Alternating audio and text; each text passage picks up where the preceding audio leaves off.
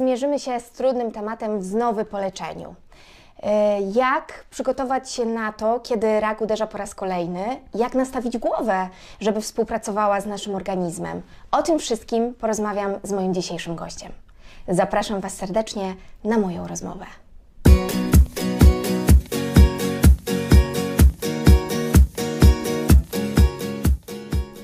Moim dzisiejszym gościem jest psychoonkolog i członek zarządu Fundacji Onko Cafe, pani Adrianna Sobol. E, pani Adriana na co dzień pracuje w Szpitalu Onkologicznym Magodentu. E, jest autorką licznych warsztatów i kampanii społecznych propagujących wiedzę na temat raka piersi, e, innymi Breastfeed, kobiecy biust, męska sprawa. Jest również autorką platformy Zdrowie zaczyna się w głowie oraz współautorką książki Oswoić raka. Bardzo mi miło. Bardzo dziękuję za możliwość rozmowy z e, Tobą, Ado. Dzięki. E, dzisiaj chciałabym porozmawiać o trudnym temacie. E, myślę, że wiele z nas paraliżuje same słowo wznowa. Mhm. Powiedz, Ado, jak to zrobić? Jak przygotować się, czy można w ogóle przygotować się na, na tę wiadomość, która no niestety niektóre z nas spotka i zostaniemy postawione przez faktem, że E, mamy wznowę. Może to się zdarzyć w trakcie naszego leczenia, może to być w momencie kilku lat, już po, po pierwszej fazie leczenia. Jak się w tym odnaleźć? Chciałabym powiedzieć, że istnieje jakaś instrukcja obsługi, mhm. która zawsze każdej pacjentce, pacjentowi pomoże, ale niestety coś takiego nie istnieje. Wznowa, mm, może zacznijmy od tego, że wznowa jest znacznie trudniejszą informacją niż samo przyjęcie informacji o chorobie, bo na początku, kiedy pojawia się diagnoza, oczywiście ten świat wywraca się do góry nogami i to jest niezwykle trudne doświadczenie i ogromne wyzwanie, nie tylko dla pacjenta, ale także dla, dla całej jego rodziny. Tutaj mówimy o pacjentkach z rakiem piersi, też między innymi to rzeczywiście kobiety myślą i o dzieciach, prawda, tutaj jakby zorganizowaniu tej, tak. tej całej przestrzeni, na której zawsze po prostu one tam dowodziły w ogóle całą, całą, całą przestrzenią, ale mm, po tym wstrząsie i po tym takim trudnej tej sytuacji mm, przeważnie dzięki wsparciu i bliskich, czy też wsparciu psychologicznym, przechodzi taki stan działamy i na zasadzie pełna w ogóle moc działania, na zasadzie chcę się wyleczyć i to jest ten cel. I oczywiście mm, mm, w momencie, kiedy trwa terapia, oczywiście pacjenci obawiają się, że może pójść coś nie tak, ale cały czas są w tej też opiece właśnie leczenia, lekarzy, bycia w akcji, jak ja to nazywam. E, z tyłu głowy kręci się ta myśl o jejku, tylko żeby choroba nie wróciła, albo żeby wszystko poszło e, jakby według założenia. I e, problem polega, i to bym porozdzieliła, bo mamy oczywiście wznowy w trakcie leczenia, ale też niezwykle trudną sytuacją to jest ten moment, kiedy na przykład pacjentka otrzymuje informację: OK, jest Pani w remisji, proszę zacząć żyć. Mhm to też za tym stoją wiele różnych wyzwań, tak. bo tak naprawdę co to właściwie oznacza, kim ja teraz jestem, pacjentką czy nie pacjentką, mam wrócić do normalności tak. czy nie. I tak jak mówisz, wiele osób, mam, mam, mam wrażenie, wiele moich koleżanek, amazonek yy, ma problem z oddaniem kontroli w którymś momencie za swój proces leczenia no i jak wiesz, gdyby... bo to jest to, co trzymam, pilnuję, jakby mam wpływ, to jest yy, zresztą jest niezwykle ważny mhm. wątek właśnie, z szczególnością pacjentek z rakiem piersi, jak ja to nazywam, kobiety, pacjentki z rakiem piersi to są Zosie Sanosie, w ogóle tak. mistrzynie jakby kontrolingu. Mhm. Um, bo to zawsze im się w życiu sprawdzało, um, bo taką miały wyrobioną jakby postawę, rolę w, w jakby funkcjonowaniu tym takim systemowym. I, I pojawia się sytuacja choroby, kiedy one mają puścić. Ale jak to puścić? Jak człowiek się tak. boi po prostu, że, mm, że właśnie choroba wróci, że coś, jakby, że coś ominą, czegoś nie zauważą. Tutaj jest istotna praca nad tym, żeby był taki balans, bo ja nie mówię, jakby kontrola i jakby w ogóle zadania przekładają się na poczucie bezpieczeństwa, poczucie bezpieczeństwa, ale też ważne jest to, żeby właśnie nauczyć się przyjmować pomoc i żeby w ogóle pozwolić sobie na to, żeby mieć takiego przewodnika. Z tym przewodnikiem, jak wiemy, bywa różnie, ale wierzę w to, że jakby dobra komunikacja z lekarzem, wybranie tak naprawdę ośrodka, miejsca, lekarza wpływa na to, na, to, na to poczucie bezpieczeństwa. Ale wracając do tematu wznowy, i w momencie, kiedy ta pacjentka, ok, już sobie jakoś tam układa to życie, stara się wracać do tej normalności, która wcale nie jest taka, jak była wcześniej, choć tylko w nazwie mówią wszyscy, żyj tak jak kiedyś, to nie jest tak do końca możliwe, bo człowiek się po prostu zmienia tak. pod względem jakby takiej tożsamości, w ogóle podejścia do, do różnych spraw, oglądu w ogóle życia. I pojawia się ten moment e, wznowy. I ta wznowa jest. Mm, to nawet ciężko nazwać wstrząsem. To jest mhm. jakby, e, to jest jeszcze większe zawalenie się świata niż było za pierwszym razem, bo za tym stoi już gigantyczny strach, że skoro za pierwszym razem się nie udało, to jak będzie teraz? Pojawia się oczywiście wątek e, często mm, tego jakże nielubianego hasła leczenia na przykład paliatywnego. Dokładnie.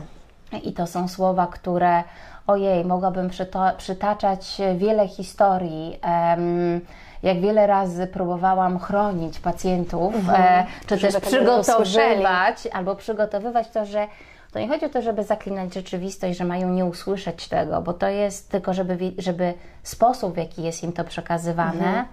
był jak najbardziej taki e, realny, dobry, bezpieczny i niestraszący. Bo jak się słyszy to hasło, to właściwie człowiek niejednokrotnie myśli sobie, to to nie ma już sensu, mhm. tak? A, a to też nieprawda. A, to oczywiście historie są bardzo różne. Jedno jest pewne, że w momencie otrzymania wznowy dany pacjent, pacjentka e, przeżywa ogromny kryzys, kolejny raz przeżywa żałobę, a już jedną żałobę przeszło mhm. się w momencie otrzymania diagnozy i to jest taki kolejny cios. Zawsze z tym niestety wiąże się trochę mniej um, nadziei, e, takiej postawy w kontekście um, okej, okay, to dam radę. Nie, ten kryzys jest często dłuższy, i wymagający naprawdę odpowiedniego zaopiekowania się taką osobą. E, bo, bo rzeczywiście to jest kolejny wysiłek. Też często pacjenci mówią coś takiego, wie Pani co, najtrudniejsze jest to, że ja wiem, na czym to polega. Mm. Na czym polega to leczenie? Że jak pacjent sobie wyobraża, znowu stracę włosy, znowu tak. wejdę w ten proces, w ten rytm, który umówmy się, no bywa no dość solidnie męczący. I to są sytuacje, które rzeczywiście no, przede wszystkim to jest ogromna konfrontacja z lękiem przed śmiercią, przed bólem, e, przed właśnie tymi różnymi mhm. stratami ale mówiąc o przygotowaniu się, mm, to to jest coś, co bardzo bym chciała, żeby w kontekście komunikacji z pacjentem, który otrzymuje informacje o wznowie, o przerzutach, o zaawansowaniu choroby, żeby przede wszystkim była jakość komunikacji. Bo to jest właśnie to, że to jest forma przekazu. Ogromnie w to wierzę i pracując na onkologii dobrych kilkanaście lat, E, obserwując pacjentki, e, pacjentów, z którymi mam kontakt e, nie tylko jak się widzimy na oddziale, ale również wtedy, kiedy przychodzą tylko do poradni na kontrolę, ale to są cały czas pacjenci w trakcie leczenia. I i jakby to jest też taka historia, która właśnie wczoraj zresztą dzieliłam się, się nią z pacjentką, która otrzymała informację o wznowie raka piersi i przerzutach odległych. I mówię jej o swojej pacjentce, którą pamiętam z 8 lat temu to była, bo wtedy akurat urodziłam dziecko. Jak wróciłam na oddział e, i widzę kobietę, która siedzi na fotelu, e, na korytarzu w szpitalu z połamanym kręgosłupem, w gorsecie, mhm. e, w dramatycznej sytuacji takiej i fizycznej, no i oczywiście związanej z zaawansowaniem choroby. Przeszła przez cały proces leczenia. Dużo się tam działo, mhm. dużo emocji, dużo strachu, lęków i wielu, wielu innych rzeczy. To jest śpiewaczka operowa o. i z wielką przyjemnością spotykam ją teraz na premierach w Teatrze Wielkim, kiedy widzę ją pamiętając wtedy ten połamany kręgosłup, ten gorset mhm. i tą brak możliwości ruszania się, jak ją widzę w tych obcasikach, która chodzi w pięknej sukni i wtedy zawsze trącam mojego męża i mówię, to jest przykład nowoczesnej formy leczenia. To jest przykład też na to, że leczenie onkologiczne zmienia swoją formułę i że rzeczywiście możemy mówić o pacjentach również w sytuacjach przerzutów, zaawansowania choroby, jej wznowy, że jest to choroba przewlekła. Dokładnie. I to jest coś, co jest bardzo istotne, żeby tak to zrozumieć. E, też ważne jest to, mm, to może zabrzmi trochę głupio, ale jakby postaram się to wyjaśnić. To znaczy, w momencie otrzymania takiej diagnozy pacjent ma dwie opcje. Albo powiedzieć sobie, to nie ma sensu, jakby wybrać mm, mm, straszenie się, załamanie i taką też niemożność, nieumiejętność, no nawet nie, to nie można tak nazwać nieumiejętnością, to jest niezwykle trudna sytuacja, nikt z nas nie wie, jak się zachowa, ale jakby pozostania w tej roli pacjenta, mm, który myśli sobie, jestem bez szans. I ofiary trochę. I prawda? ofiarę, tak? I w ogóle takiego potwierdzenia, no tak, jak się ma raka, to wiadomo, że się ląduje w takiej sytuacji. Ale też może być druga opcja, i to też obserwuję po ogromie jakby mm, pacjentów, którzy mówią, tak, jestem chory. Tak, jestem chory i to na zaawansowaną chorobę przewlekłą, em, ale ja mam zamiar dalej żyć. E, To nie oznacza, że ja się z tej choroby wyleczę, bo często intencja, się to jest to, mm, to hasło tego leczenia mm, paliatywnego. Tam nie ma intencji wyleczenia, ale Tak. tam jest intencja życia. Tam jest intencja jakby poprawy jakości tego życia i tego, aby pacjent jak, możliwie jak najlepiej i jak najbardziej mógł po prostu kontynuować to swoje życie jak najbardziej. I, i, i to, jest, to, jest ta, ta, to, jest, to jest naprawdę istotne, to podjęcie tej decyzji, której często e, nie da się zrobić samemu. Do tego jest często potrzebna właśnie ten przewodnik, dobry lekarz, dobra komunikacja, dobry ośrodek, dostęp do, do, do leczenia. A to niestety też ciągle jest różne w różnych ośrodkach i w różnych miejscach zamieszkania, co nad czym bardzo ubolewam, ale też dostępu do wsparcia, bo to jest oswojenie lęków, które absolutnie w tym obliczu jakby towarzyszą. Onkowitka, litka. Bardzo się cieszę, Adu, że o tym powiedziałaś, bo ja też staram się między innymi na swoim kanale trochę łamać te stereotypy związane właśnie z postrzeganiem choroby nowotworowej i, i, i nawet jeżeli jest to zaawansowane stadium, to mówić o niej w taki sposób, że jeszcze nie wszystko jest stracone i nie jest to kwestia ostateczna. Tak. Ale no, wróćmy jeszcze na chwilkę do tego momentu żałoby, bo ta żałoba, tak jak powiedziałaś, na pewno przyjdzie. Znaczy ona, ona się absolutnie mm, pojawia zresztą na różnych etapach leczenia. Ona się pojawia od momentu postawienia diagnozy i wtedy jest przeżycie tak zwanej żałoby po sobie zdrowym, bo to oznacza, że jakby nawet jeśli leczenie, wszystko pójdzie ok, tak jak założyliśmy, e, to niestety, ale dana osoba, dany pacjent, pacjentka nigdy nie pomyśli o sobie tak jak kiedyś. Jakby jej myślenie o zdrowiu się z- zmieni. Zresztą na pewno Tak, też to wiesz, że tak. jakby inaczej myślisz o, o swoim życiu, o swoim zdrowiu. To jest coś, co mm, jakby to jest też takim rodzajem pułapki, że my wszyscy zdrowi, teoretycznie zdrowi, e, nie myślimy o zdrowiu, bo myślimy, że ten Tak. temat nas nie dotyczy, więc jakby w ogóle szał. Jakby robimy wszystko nie, nie dbając o tą swoją świątynię nazywając to tak bardzo zniośle.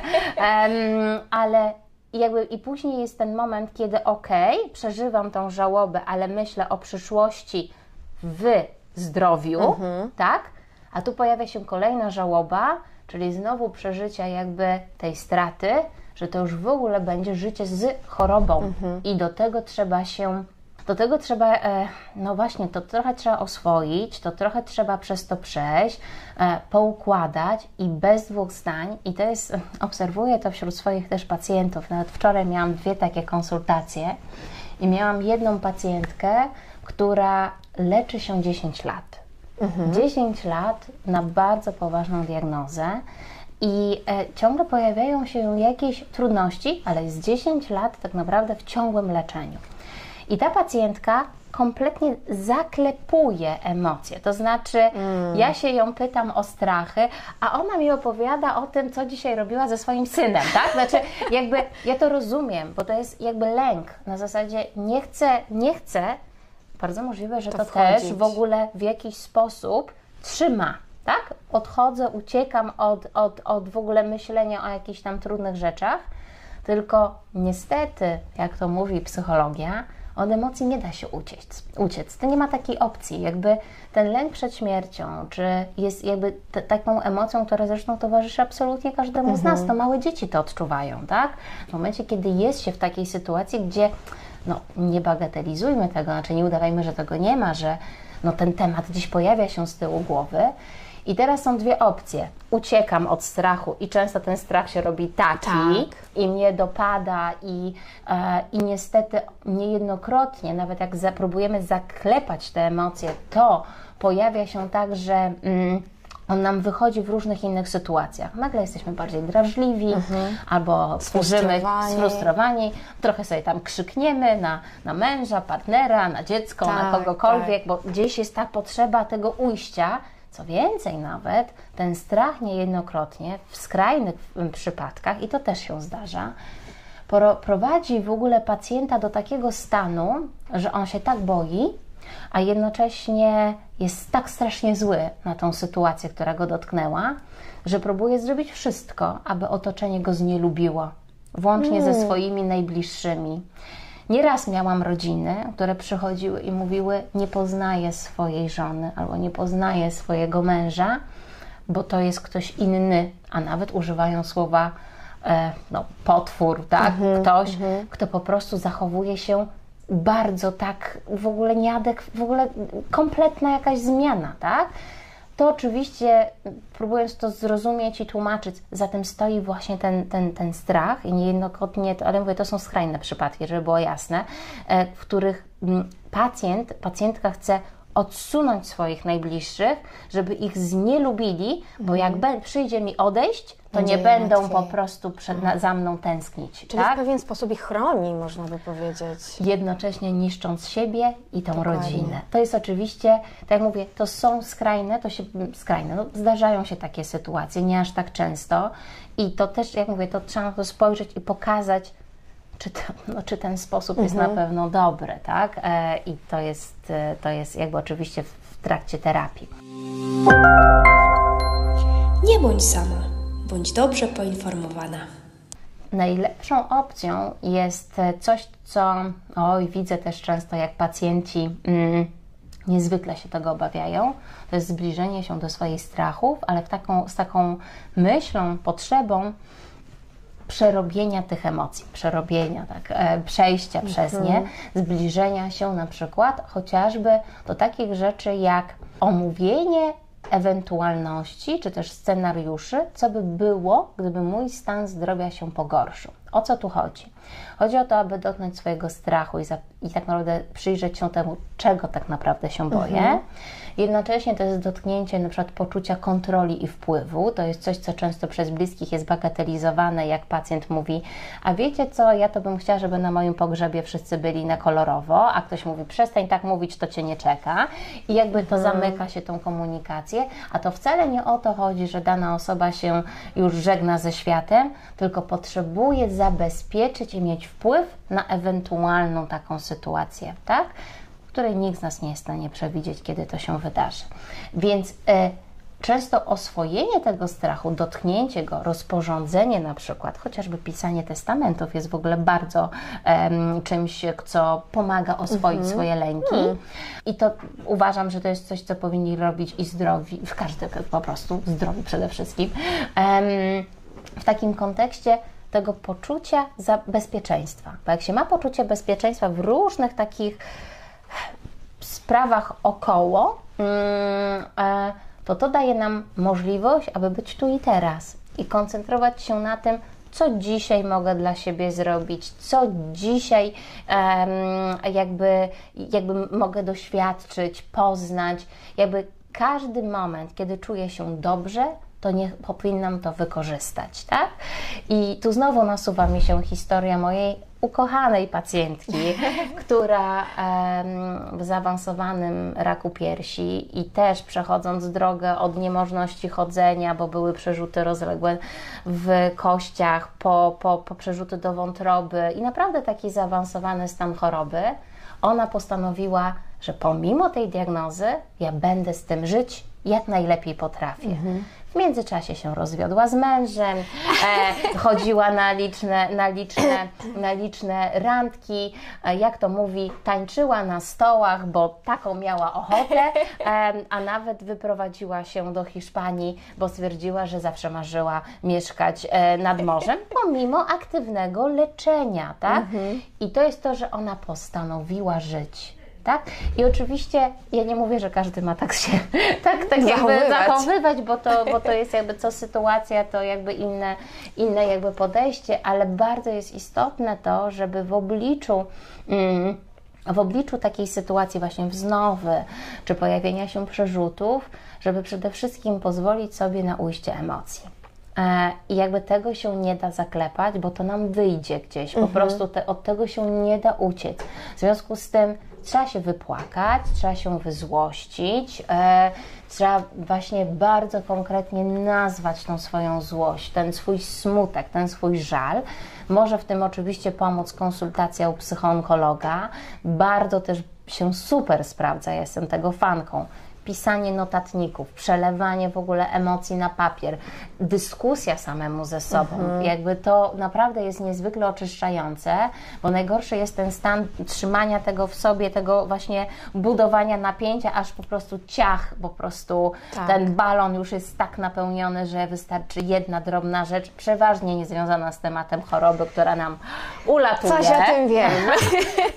To, to, jest zresztą taki sposób jakby Taki radzenia, mechanizm. tak, taki mechanizm radzenia sobie nas, nas wszystkich, ale, mm, ale za, jakby nie bójmy się wyrazić swojego lęku. Naprawdę nie bójmy się tego, aby to, aby to, aby, aby się do tego zbliżyć, bo wtedy się okazuje, że ten strach zaczyna być coraz, coraz mniejszy. Tak, myślę, że jest w tym dużo racji. Też sama po sobie wiem, że, że właśnie, tak jak już wspomniałaś, ta rola psychonkologa tutaj jest niezastąpiona. Powiedz mi, jakie są takie objawy, które są alarmującymi, można by powiedzieć? Trochę o tym powiedziałyśmy z perspektywy właśnie bliskich, otoczenia, gdzie już to jest taki ostateczny sygnał, że powinniśmy taką osobę chorą wysłać do psychoonkologa. Przede wszystkim Jak ją do tego w ogóle namówić? To jest nie lada wyzwanie. E, e, Sama czasem jak wchodzę i pukam po salach e, na oddziale i mówię dzień dobry, jestem psychologiem, to niejednokrotnie spotykam się, o Boże, przecież ja, Ja nie potrzebuję. Nie, nie, mną jest wszystko ok, ale później wracają, e, później wracają i mówią, a może jednak. Zacznijmy od tego, że jakby nie ma co udawać, to się wiąże z kryzysem. I kryzys może niestety prowadzić nas do jakiegoś epizodu depresyjnego, czy mm, w ogóle do choroby, jaką jest depresja, która wynika niejednokrotnie nie tylko z samego, samej trudnej sytuacji życiowej, w której się znalazł pacjent, ale także nakładające się często skutki leczenia e, onkologicznego, skutki leczenia systemowego, które wpływają na struktury przedczołowe, na układ nerwowy, mogą powodować pewien rodzaj i takiego rozdrażnienia i w ogóle obniżania nastroju. To jest coś, o czym się bardzo mało mówi, bo w momencie, kiedy y, jest y, pacjent, a właściwie rodzina z chorobą w tle, to wszyscy mówią te słynne hasła typu bądź dzielny, Tak, dasz radę. dasz radę e, jakby n- n- m- m- To jak musisz nie dać ty. radę, nie możesz płakać, tutaj jest potrzebna Tak. siła i to jest straszna bzdura, bo największą siłą człowieka jest właśnie przyznawanie się do swoich słabości, poszukiwanie dla siebie wsparcia, ale e, i tutaj pojawia się coś takiego, że niestety, ale objawy, de, pierwsze objawy depresji niejednokrotnie są mylone z objawami leczenia onkologicznego. Znaczy one się tak, no bo one są bardzo podobne. Pojawia się na przykład, prawda, jakieś problemy z apetytem, nadmierna senność na przykład, albo właśnie e, niemożność e, zaśnięcia, em, jakiś taki rodzaj właśnie płaczliwości, no to wszyscy mówią, no ma raka, no wiadomo, no płacze. Em, jakby pojawiają się takie, takie sygnały, które właśnie przed złość, smutek, myśli rezygnacyjne, a właśnie jak już powiedziałam o tym apetycie, który no przecież, no wiadomo, jest w trakcie leczenia, to ma problemy z apetytem, Tak. a to wcale nie musi wynikać tylko z tego powodu, ale również ze względu na stan emocjonalny pacjenta. W związku z tym to te rzeczy, jeśli takie te objawy, jeśli się utrzymują powyżej dwóch tygodni, to bez dwóch zdań należy skorzystać z pomocy. I teraz tak, można się zgłosić przede wszystkim do swojego lekarza prowadzącego. Ale są badania, które pokazują, że pacjenci nie chcą o tym mówić swoim lekarzom prowadzącym, dlatego że obawiają się, że lekarz uzna ich za słabych. A przecież już mówiliśmy, że przecież ma być dzielny i jak to, jak nie Tak, on. tak. I to też rodzina tak do tego podchodzi. W związku z tym pacjent ma takie jakby przekonanie. I, jakby mm, no, w, takim, w, takim, w takim kontekście, e, że no, nie powie, żeby nawet mówią o tym, żeby właśnie nie, jakby, żeby nie przerwać leczenia, co też pokazuje, jaki jest, jakie takie, takie w ogóle mm, takie oczekiwania społeczne od tego pacjenta, Tak. który nagle wchodzi i ma przenosić góry. No sorry. Onkowitka Litka. Kolejna rzecz em, to jest to, żeby zgłaszać się do lekarza psychiatry. I oczywiście psychoonkologa, psychoterapeuty, bo psychoonkolog, psychoterapeuta działa jakby w, przy współpracy z lekarzem psychiatrą. Nie każdą sytuację, jakby, nie, jakby, jest, jakby nie przy każdej sytuacji jest potrzeba włączenia farmakoterapii, ale mm, w wielu sytuacjach absolutnie tak i to jest ogromne wsparcie dla pacjenta, który przekłada się na też taką jego jakość, w ogóle mobilizację, do, motywację do, do, do leczenia. No ale kiedy pojawia się hasło psycholog, a jeszcze tym bardziej psychiatra, Tak. no to pojawiają się generalnie wątpliwości i ogromny strach, jak to w ogóle mm, zorganizować i przede wszystkim jak to, no przecież ja nie jestem tutaj w jakimś w ogóle takim stanie i nie potrzebuję. Em, i, I to jest też, myślę, że taka kwestia, o której się mało mówi, a też często rodziny niestety blokują samego pacjenta. a Pacjent często nie jest w stanie sobie zorganizować takiej wizyty. Z różnych względów, z obaw, ze strachu, ze względu na stan, y, na jego samopoczucie, stan emocjonalny, a rodziny mówią tak, no nie, nie, nie, nie, już leczymy raka, to już więcej chorób nie możemy tutaj dokładać, tak? I oni blokują, bo im się wydaje, że to osłabi pacjenta, bo też pojawiają się takie wątpliwości, no nie, no włączenie w ogóle psychotropów, leczenia, leczenia przeciwdepresyjnego, no przecież to jest kolejna tabletka, ile można brać, przecież ten żołądek nie da rady. To jest bzdura, znaczy bzdura też w takim kontekście, co jest istotniejsze, żeby pacjent był w dobrej formie, aby miał w sobie motywację do leczenia, chęć, aby dobrze znosił to leczenie, no jakby musimy to sobie trochę rozważyć, ale to jest tak naprawdę ogromna sfera szarości, która mam poczucie nie jest dobrze zaopiekowana. Na każdym oddziale onkologicznym teoretycznie powinien być psychoonkolog. Doskonale wiemy, jak to wygląda w praktyce. Nie zawsze się tak zdarza. Psychoonkologa można znaleźć oczywiście, tak mówię, na oddziałach, w organizacjach pacjenckich, do tego bardzo zachęcam, bądź prywatnie.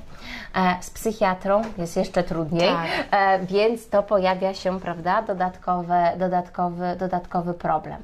Więc no, tu są takie sytuacje, które, które rzeczywiście no, budują różnego rodzaju bariery i ja niejednokrotnie obserwuję pacjentów, którzy są naprawdę w bardzo poważnym takim stanie depresyjnym, wymagających w ogóle koniecznego e, włączenia, a rodziny to blokują.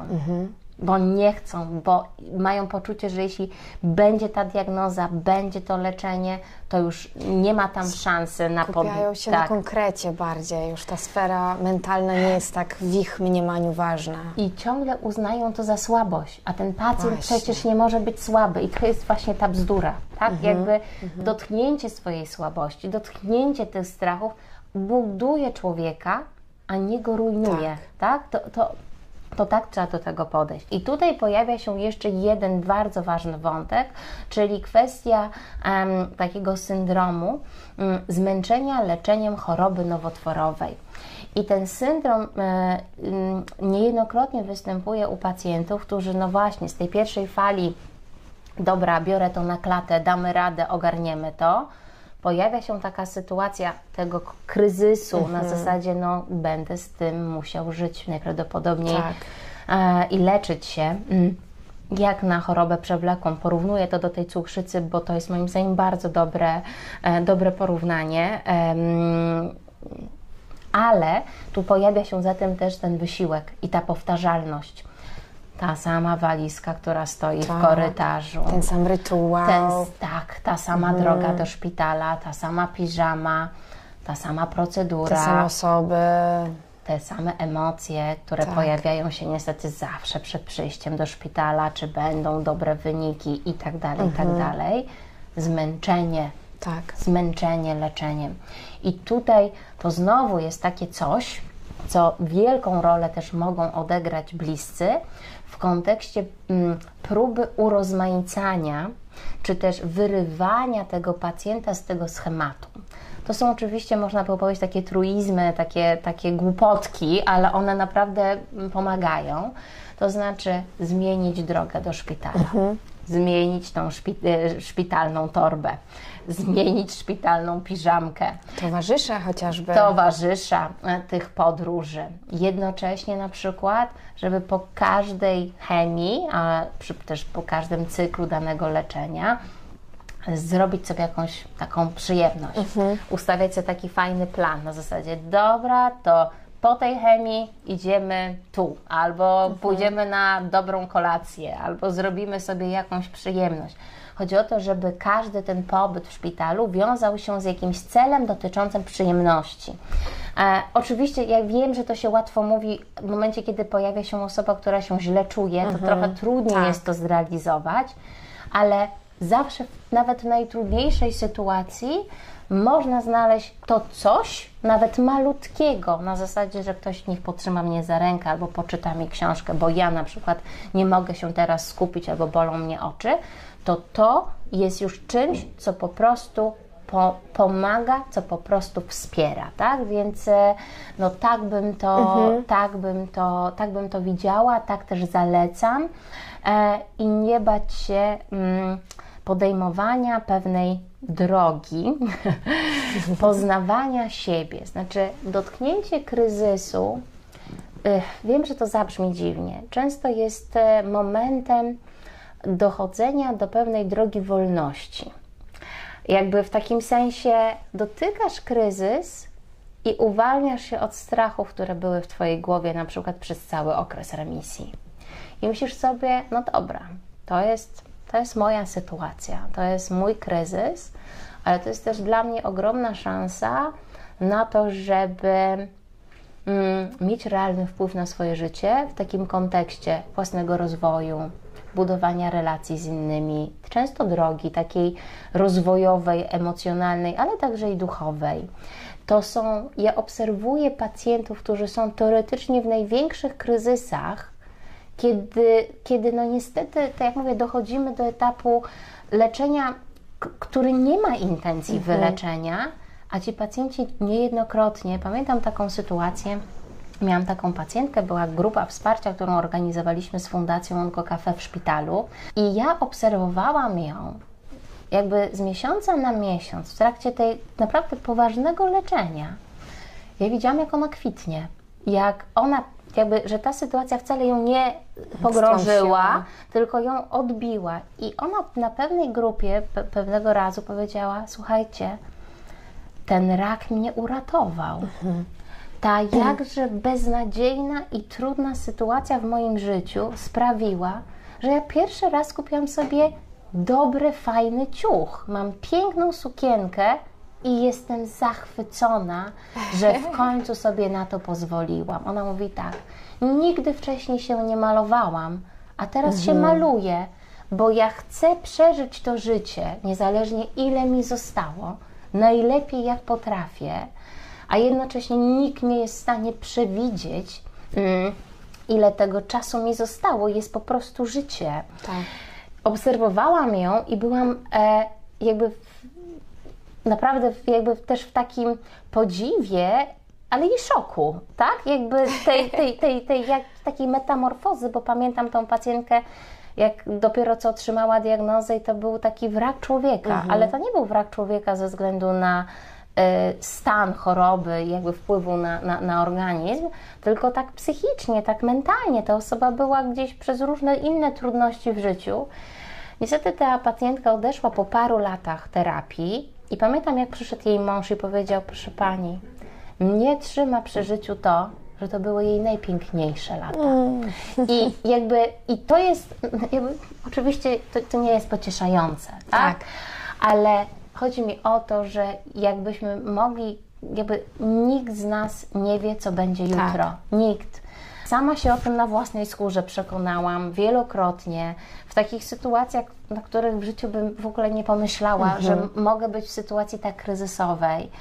Em, dlatego jakby to jest coś, coś, co mnie uczą pacjenci. Życie jest dzisiaj. Tak. I od ciebie zależy ta decyzja. Wznowa jest trudną sytuacją, ale to od ciebie zależy, jak, jak, pe, jak w pełni pozwolisz sobie na to, żeby się nie straszyć, bo próba wyobrażania tego, jak będzie, co będzie, jest niemożliwa. Tak.